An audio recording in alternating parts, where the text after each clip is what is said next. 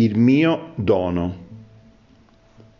Posti così in alto nelle scaffalate attenzioni di alti obiettivi, di superiori interessi delle nostre anime esposte alle disordinate messi, di passi ridefiniti dalle rimpicciolite impronte, stiamo in noi stessi, lasciati nella storia di una pandemica e totalitaria disgrazia planetaria, di un d'altronde da noi partecipato, sotto i cieli esagerati, sovrastanti e tersi, i nostri raggi dispersi, del quotidiano e comune ruotare.